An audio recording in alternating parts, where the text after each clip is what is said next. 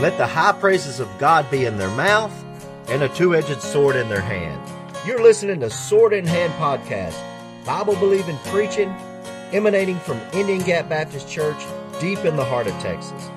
Definitely not politically correct, but glorifying Jesus Christ in every way. So let's join in in progress.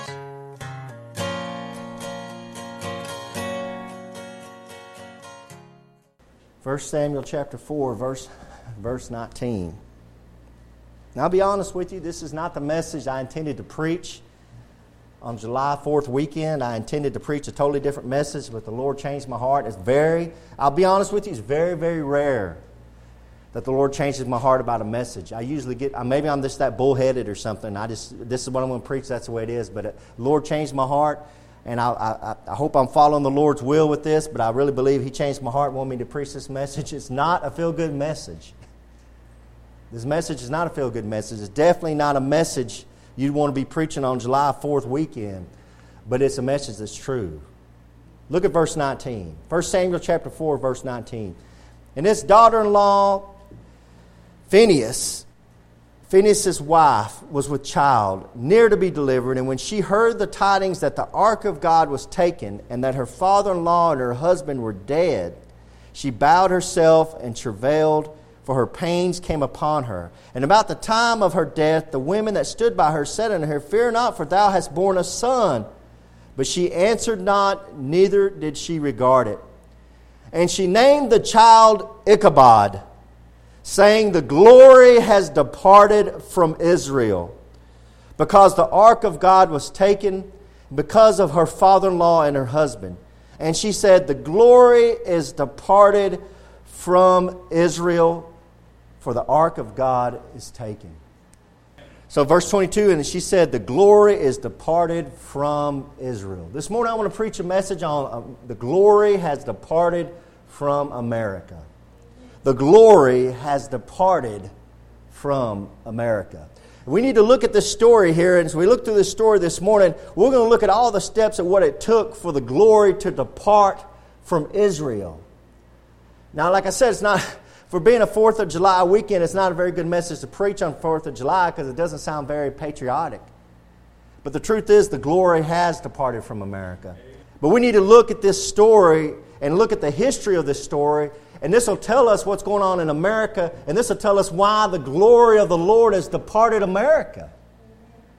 And see what maybe we can do to change these things. Look back at, let's go all the way back to 1 Samuel chapter 2. 1 Samuel chapter 2.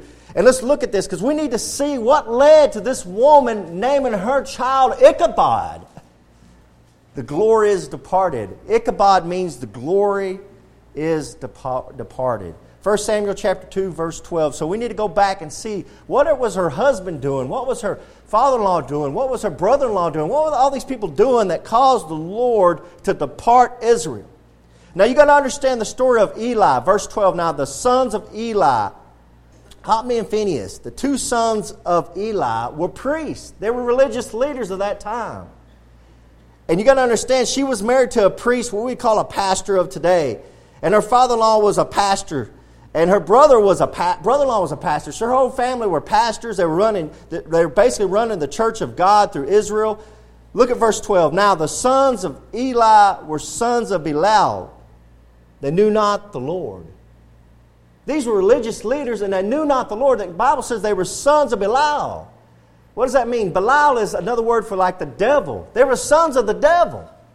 Running the church, running the temple, and the Bible's about to describe what they were doing, but they, it says they knew not the Lord. These are guys that they were in church, they were preaching in the church, they were part of the church, they were a big part of the church, but the Bible says and God says they knew not the Lord. Remember the verses in Matthew when uh, Jesus Christ says, Those that come to me and they say, Didn't we cast out demons in your name? And Jesus Christ turns to them and says, I never knew you. That should wake you up. There were people in the church that were part of the church that didn't know the Lord. They knew not the Lord. Now, the sons of Eli were the sons of Belial. They knew not the Lord. This is what they were doing. And the priest's custom with that, with the people was that when any man offered sacrifice, the priest's servant came while the flesh was in seething with a flesh hook of three teeth in his hand, and he struck it in the, into the pan, or kettle, or cauldron, or pot, all that the flesh hook brought up, the priest took for himself. So they did in Shiloh to all the priests that came thither. Also, before they burnt the fat, the priest's servant came and said to the man that sacrificed, Give flesh to roast for the priest, for he will not have sodden flesh of thee, but raw. So God had a certain plan of how he wanted to do and how he wanted the priest to do it, but these priests were doing it a different way. And if any man, verse 16, if any man said unto him, Let them not fail to burn the fat presently, and then take as much as they should desire, that's what they would say to him. They'd say, Hey, well, just do it the way God wants us to do it. This is what they would say. Then he would answer him, Nay, but thou shalt give it me now. And if not, I will take it by force. These priests were wicked. These religious leaders were wicked.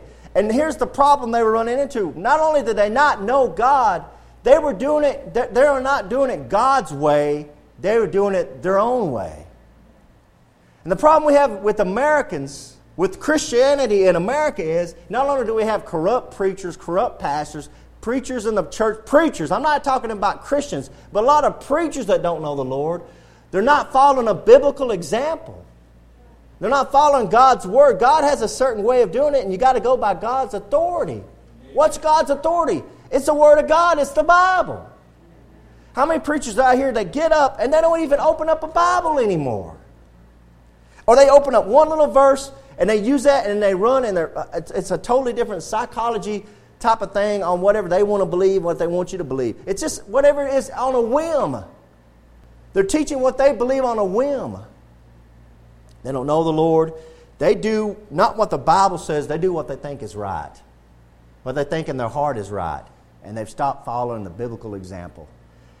There's a real, real danger, guys, in getting away from the Bible authority and what the Bible says and start doing it your own way. Amen. God didn't just waste his time getting this book into your hands. Men and women bled for this book. This book is powerful and sharper than any two edged sword. Y'all know the, what the Bible says about its own words, about God's words. And to take God's words lightly, like these priests and religious leaders were doing, and just to say, well, we'll just do it our own way and we'll take them by force, was a real sin. Look at verse 17. Wherefore, the sin of the young men was very great before the Lord. These people, not only religious people, it says their sin was very great. We're not talking about people trying to live a Christian life and not doing things right sometimes. Amen. That's what we, are dealing with. We're, that's what we deal with on a daily basis. We're sinners. We're trying to live the right kind of life. We're trying to let the Lord do it through us. And sometimes things don't work out. And we know that. And we have to ask the Lord to forgive us. That's not these kind of people.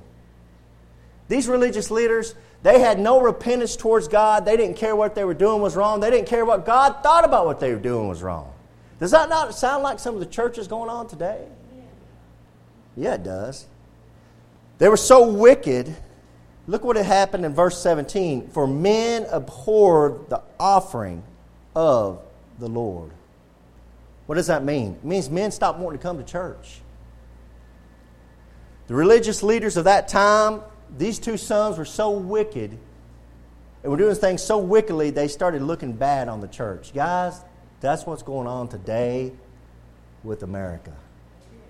I try to invite people to church. I try to. I, am in Brownwood. I try to invite people to people. To go, well, you need to go to church. You're going to church anywhere, and they'll say, "I don't want to go to church. I don't like the churches here." And I talked to one guy, and he said, "I was in this church. I know exactly what church he's talking about." He said, "I was in this church, and I go in there, and they're all so fake, and they meet you at the door, and he says it's just fake, and they just want your money, and the way, it's just so fake." You don't think the world can't pick up on that? Yeah, the world picks up on that. And it's the religious leaders of, that's been going on for years and years and years in America is ruining the churches. The problem with American America and the glory of the Lord leaving America is not the wicked people in America. It's the churches. It's the Christians. The glory of the Lord is going to leave Israel not because of the heathen living in Israel. The glory of the Lord is going to leave Israel because of the religious people in Israel. It should wake you up. It should wake you up. Look at, look at, look at verse 22. This story, all the story is based around Samuel, and I'm skipping some stuff that have to do with Samuel. for time's sake. But look down verse 22. Now, Eli, Eli was very old and heard all that his sons did unto all Israel, and how they lay with the women that assembled at the door of the tabernacle of the congregation. They not only were, they not only were wicked with the way they were doing the religious services, they were fornicating with the women and committing adultery at the door of the, the, of the tabernacle.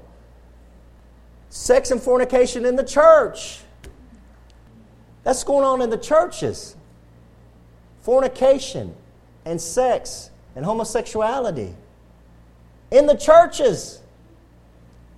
Now Eli was very old and heard all that his sons had done unto all Israel, how they lay with the women that assembled at the door of the tabernacle of the congregation. And he said unto them, Why do you such things? For I hear of your evil dealings by all this people. Nay, my sons, for it is no good report that I hear you here. Ye make the Lord's people to transgress. So the dad's starting to get on to the sons. If one man sin against another, the judge shall judge him. But if a man sin against the Lord, who shall entreat for him? Nobody. And it's one thing for me to sin against you, then we go before a judge. But man, when you start sinning against the Lord, you're in big time trouble. You don't have anybody who's going to be able to help you out if you don't have Jesus Christ. Notwithstanding, they hearken not unto the voice of their father, because the Lord would slay them. The Lord's going to kill them. And you're about to see this happen. The Lord's about to kill them. They had no repentance at the rebuking of the Word of God. Whenever somebody's trying to correct them, when somebody's trying to say, hey, this thing, the way we're doing things, this is not right, this is evil, this is not the way the Lord want to do it. They had no repentance, they, had no, you, they couldn't take rebuke, they didn't care about anything but what was going on in their life and what they could do and to make themselves happy. Do you see everything they're doing is for pleasure? You understand that? Everything the sons of Eli was doing wasn't for God, it was for their own pleasure. God wants me to wait to take this meat and do it to serve. No, I want to eat the meat now. Give it to me now. And if you don't give me the meat now, I'm going to take it by force. and then, of course, the sexual sin they were doing at the door of the tabernacle. All for pleasure, self pleasure. Self pleasure. The problem with the American churches is self pleasure. It's not about what God wants, what, how God wants us to do. It. It's all about pleasing ourselves. What can God do for me? Look at verse 27. Now let's look at the sins of the parents. That's, what, that's just what the kids were doing.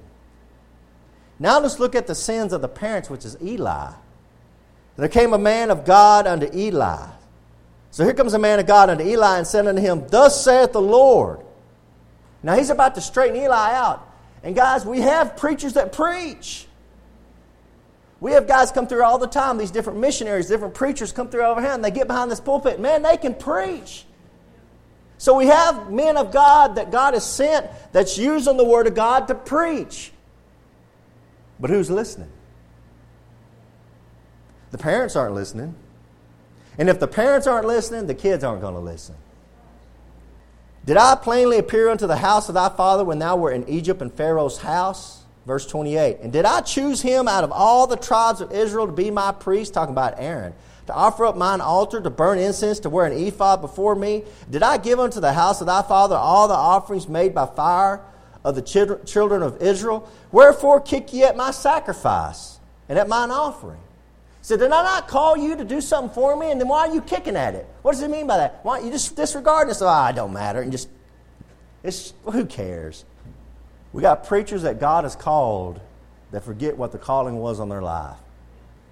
These young men, I see them, they get called up, they get called by God, and then they get sent off to a seminary, and they're never the same again. They come back from the seminary and they think it's a job. I got to go put an application in at this different church.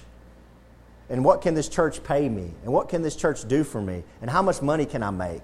And they go up to the seminary, and come back, and then it's a job. I told you about when I left Harmony and the, and the, and the brother over there Harmony come back. He goes, Brother Keegan, you'll never believe this. He called back and told me this. And what's that? He goes, We called this guy in. We, he preached. We, we liked what he pre- how he preached. We said, We'd like to call you as our pastor. And that guy said, That, that preacher said, I, I don't want to take this job. It'll look bad on my resume. That's a true story. It looked bad on my resume. That's the kind of stuff that's leading to the glory of the Lord depart in America. Amen. You're kicking at my sacrifice and at my offering, which I have commanded. Look at this. In my habitation. Now look at the middle of verse 29. And honorest thy sons above me. Honorest my, thy sons above me. We're honoring our kids above God. It's sports above God. It's Easter egg hunts above resurrection services. We're, as parents in America, we're more concerned is our kids going to get to go Easter egg hunting than are, are my kids going to get to go to the resurrection service? Amen. Are my kids going to get to play baseball or are my kids going to get to go to church? Amen. How good is my kid going to be in football, baseball, soccer, softball? Or how much is my kid reading the Bible? And then when our kids grow up and they're in all kinds of trouble and they're not following God, we step back and say, Why aren't my kids following God? Well, you didn't raise them to follow God. You raised them as your religion is sports. You're honoring your kids above God. I don't know about y'all, but it drives me crazy. Maybe because I was raised in a different generation. We're living in a generation where the kid tells the parent what to do. I don't want to go there. I heard kid, I don't want to do that. I don't care what you want to do. Well, my kid don't want to go to that church. Who cares what your kid? Make them go. You made your kids brush their teeth.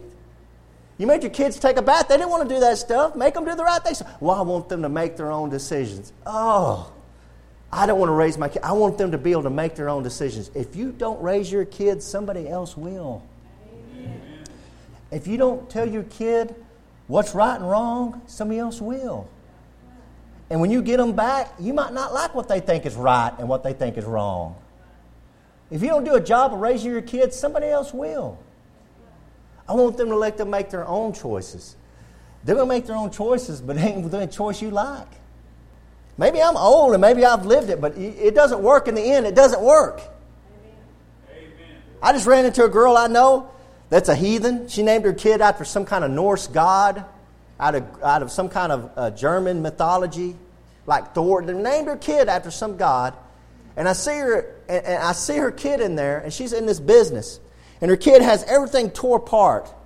This, I mean, it's shambles. Things are just scattered everywhere. This kid's like three or four years old. I mean, things just, just pieces. The, the kid's acting like an animal and then goes behind the counter and just wets himself, wets all over the floor. And she's like, Oh, don't do that. Don't do that. Let's go over here to the bathroom. Don't do that.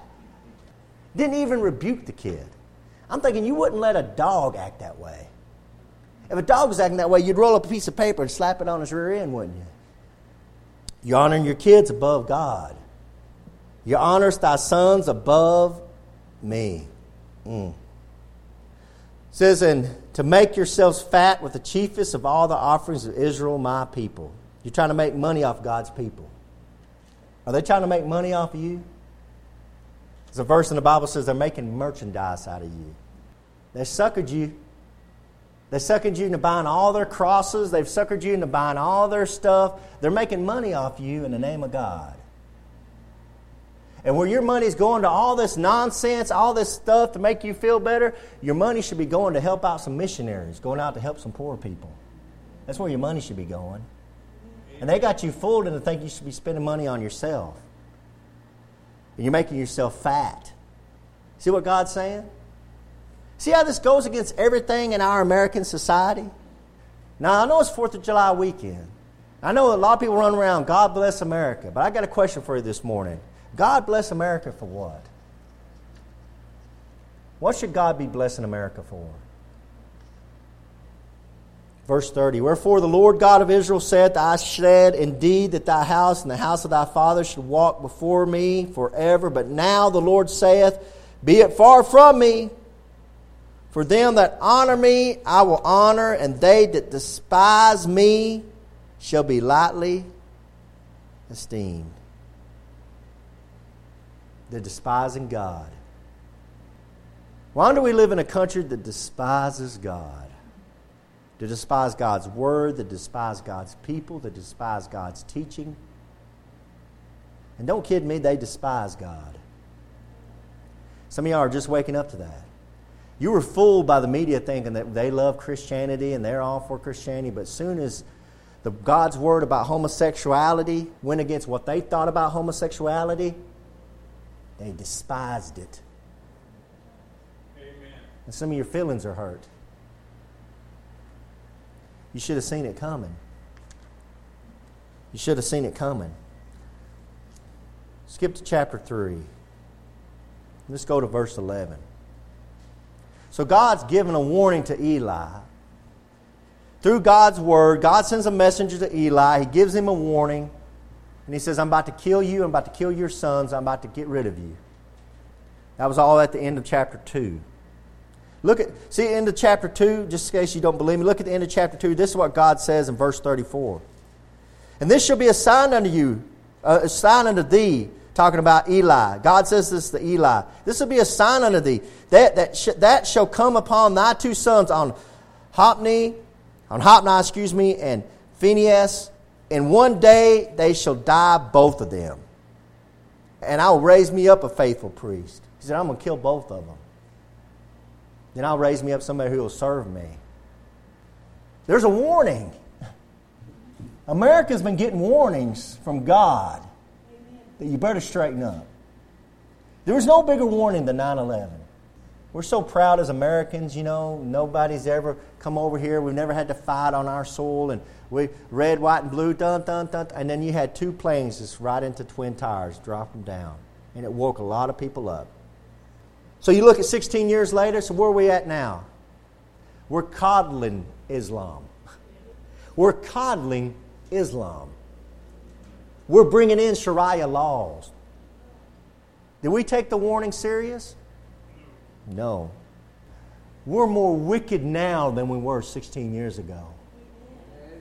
Who would have believed, even 16 years ago, that you'd have such a rampant show of homosexuality with a marriage on TV, through movies, through kids' movies, through kids' books, just shoving it right down your throat? And that doesn't have anything, I'm not even talking about fornication, sex outside of marriage. So God's going to send a second warning to Eli and he's going to send it through Samuel. Samuel was a kid that was raised by Eli, and Samuel keeps hearing a voice at night. And this voice is calling out to Samuel. So Samuel goes into Eli and says, uh, Yes, Eli.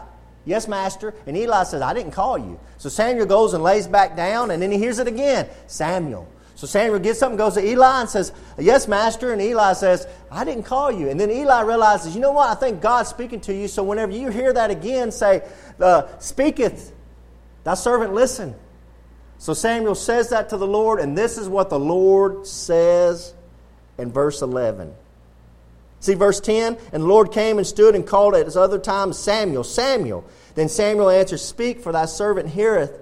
Verse 11 And the Lord said to Samuel, Behold, I will do a thing in Israel at which both the ears of everyone that heareth it shall tingle. Woo-hoo. I'm about to do something that nobody's ever going to forget. Guys, there's something about to happen in America that people are never going to forget. It's coming. And I'm not trying to be a prophet of doom, I'm just trying to be a prophet of reality. A nation cannot live like America lives and expect God not to judge it. A nation that's full of Christians that claim to that love God and claim to serve God can't keep forgetting God and expect God not to forget them. The wicked shall be turned into hell and all the nations that forget God. Psalm 917. Psalm 33:12 says, "Blessed is the nation whose God is the Lord, Amen. and the people whom he hath chosen for his own inheritance." Proverbs 14:34 says, "Righteousness exalteth the nation, but sin is a reproach to any people."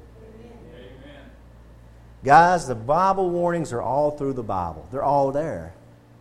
And we think we're going to keep thumbing our nose at God and He's not going to come down and judge us. We got another thing coming. But see, our God is so merciful and so gracious. He gives us warning after warning through floods, through all the tribulation going on with the with the fires, through the weather, through all the stuff, the hurricanes. God is over and over and over again. God controls the weather. You can't get around it. God controls the weather. And when bad things are happening in the weather, you know something's bad's happening with God. He's cursing us, something's going on. And as God takes his hand off America, you can see it coming. So he sends Samuel to warn Eli one more time. Verse 12 And that day I will perform against Eli all things which I have spoken concerning his house. When I begin, I will also make an end. Verse 13 For I have told him, I have told him. You can't say you weren't warned.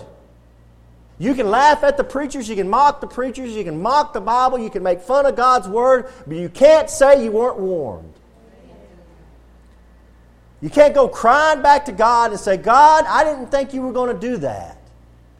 I told him that I will judge his house forever for the iniquity which he knoweth. God says, You know about it. You know what you're doing.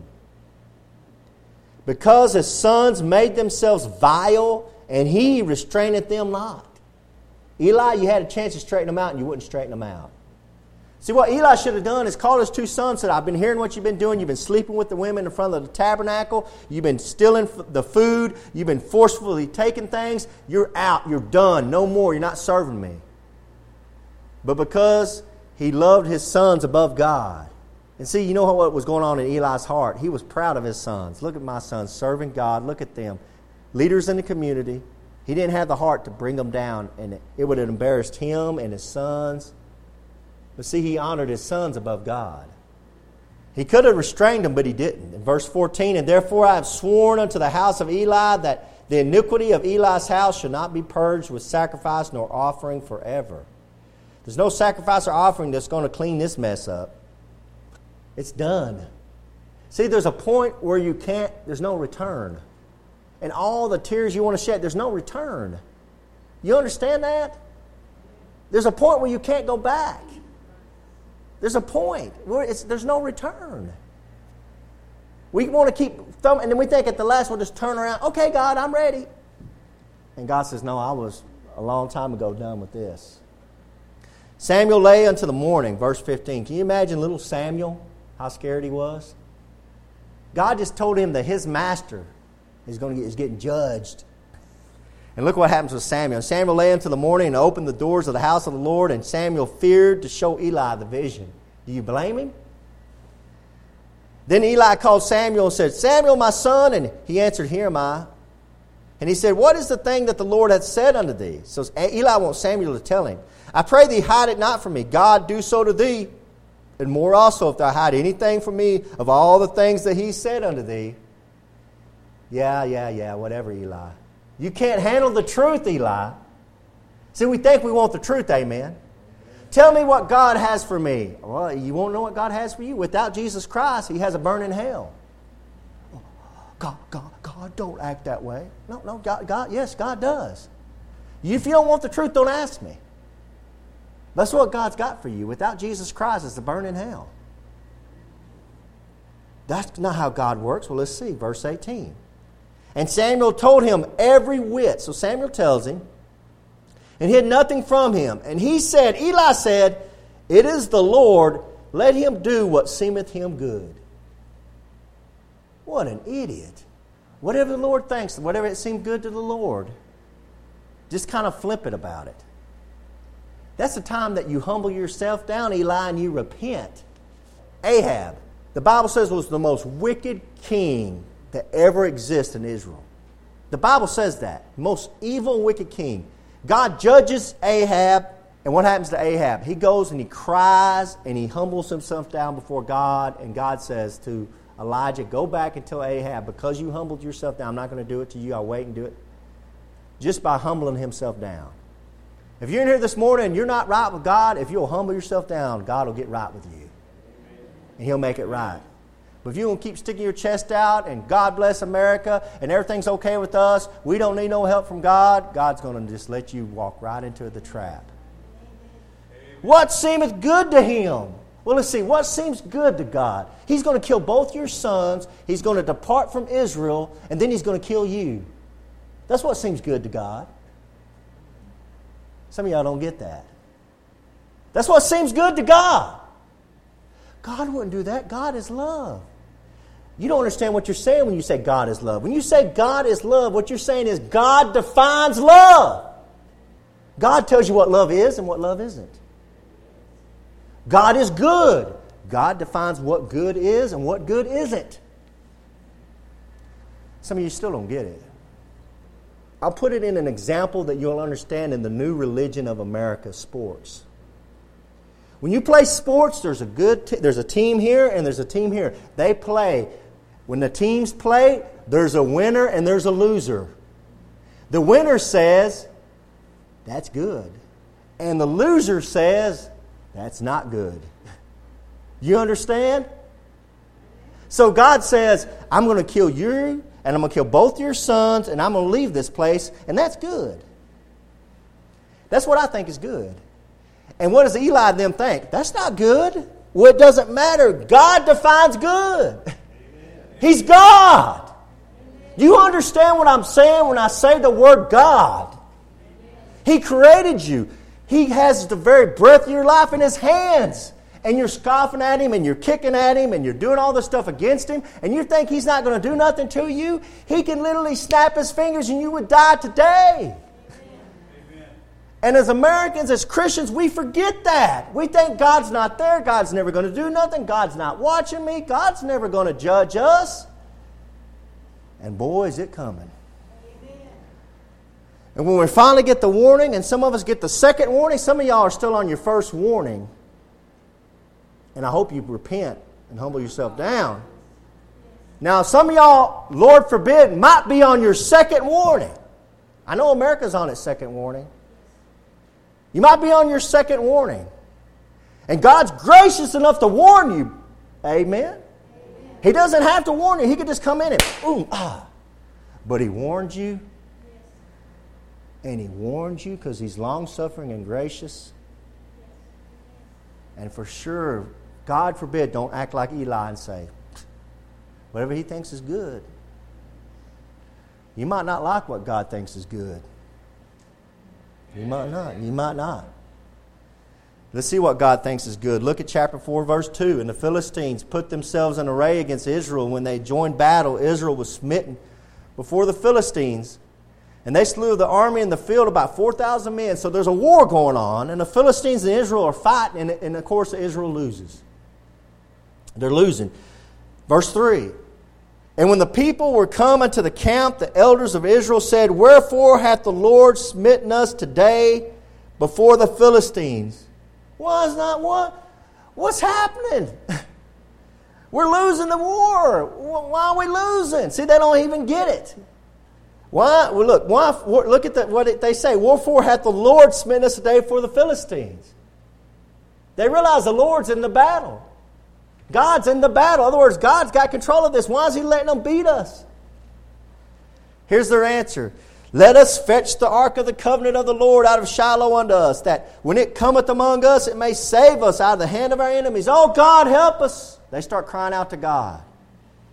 So the people sent to Shiloh that they might bring from thence the ark of the covenant of the Lord of hosts, which dwelleth between the cherubims. That's where God dwelled.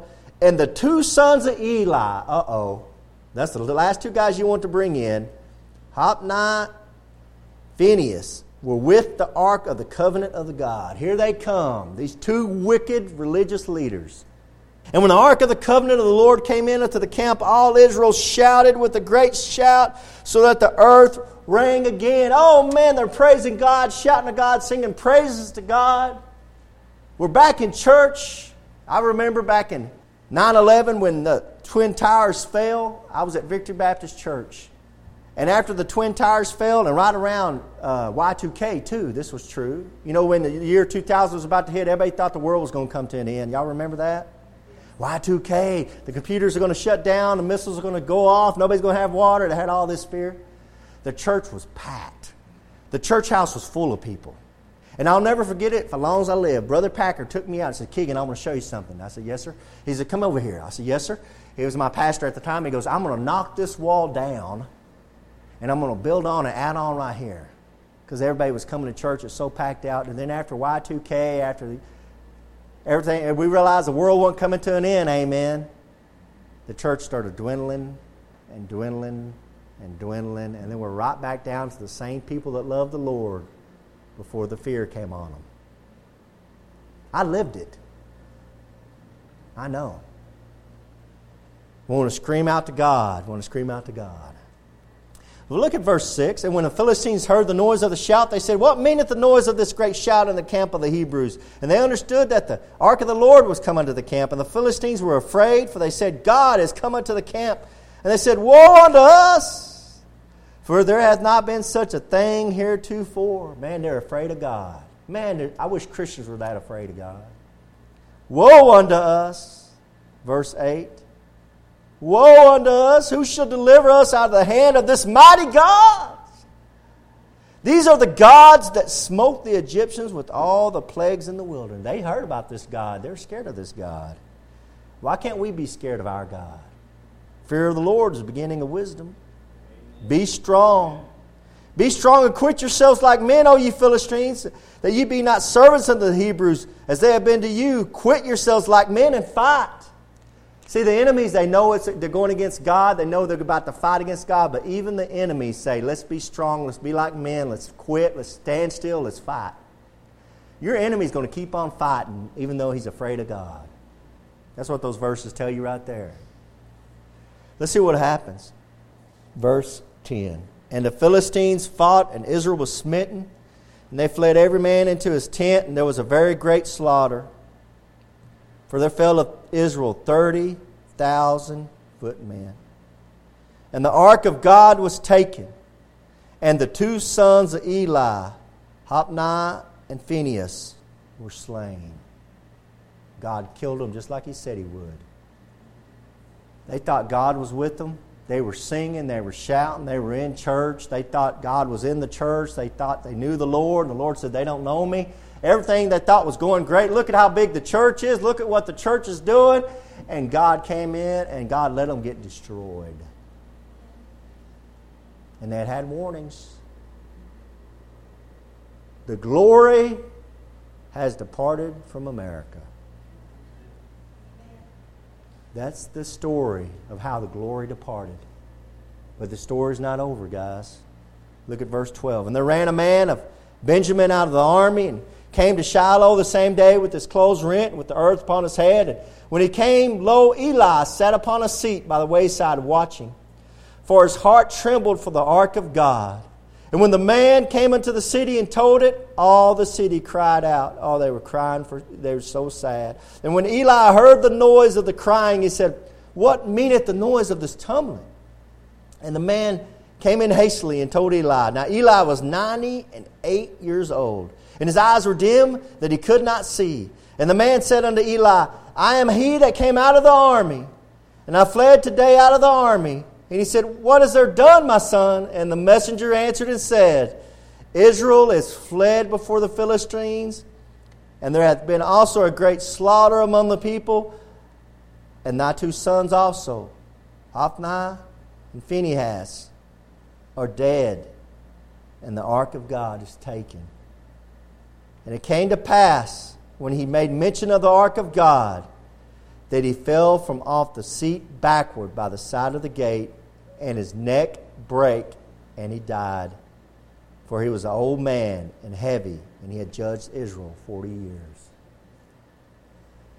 This old man had lived just long enough to see God kill both his sons and see the glory of the Lord depart Israel. Then he fell down and died. You know one reason why you should be right with God? Why I should be right with God? Because of my kids and my grandkids to come. How much it have broken Eli's heart when he knew how his kids were acting, and then it shows up and they said, Your sons are dead. And the glory of the Lord is departed. We need to be right with God so we can make this country great again. I want America great. I mean, don't, don't kid yourself. I'm not happy that Amer- the Lord has departed from America. I live in this country. I want the Lord to bless this country. Not just for me, guys, listen to me. Not just for me. I want the Lord to bless this country for my kids, my grandkids, my great grandkids. Maybe I'll never get to see. But man, the way we're living as Christians, God is not going to bless us. Dear Heavenly Father, Lord, thank you so much, Father, for your grace and mercy. Lord, it's a sombering thing to see how this country is living, especially us Christians. And Lord, I ask you to forgive us. Lord, if we humble ourselves down, Lord God, we know you'll come in and you'll help us.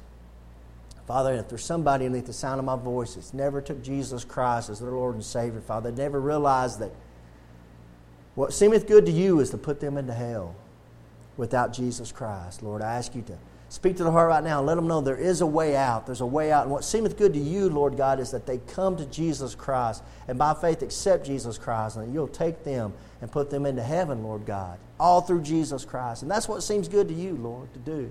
Lord, we thank you that for your goodness. Lord, we thank you for your holiness that we don't understand, Lord God. We thank you that you are a holy God and you don't put up with nonsense, Lord God. Lord, thank you for being holy and being so wonderful, Lord God. Lord, help us to understand you as the God of this universe and the God of our lives, and that our very life is in your hands, Lord God. Help us to understand that. I'm praying all this in the name of Jesus Christ. Amen. Let's, let's have an invitation, brother. Hello, this is Pastor Keegan Hall of Indian Gap Baptist Church. Are you sick and tired of this world? Are you sick and tired of this life that you're living? Did you know that God has a free gift for you? It's the gift of eternal life through Jesus Christ. Have you ever received this gift? You know, a gift can be offered but not received. You can bow your head and ask Jesus right now to save you and give you his free gift of eternal life.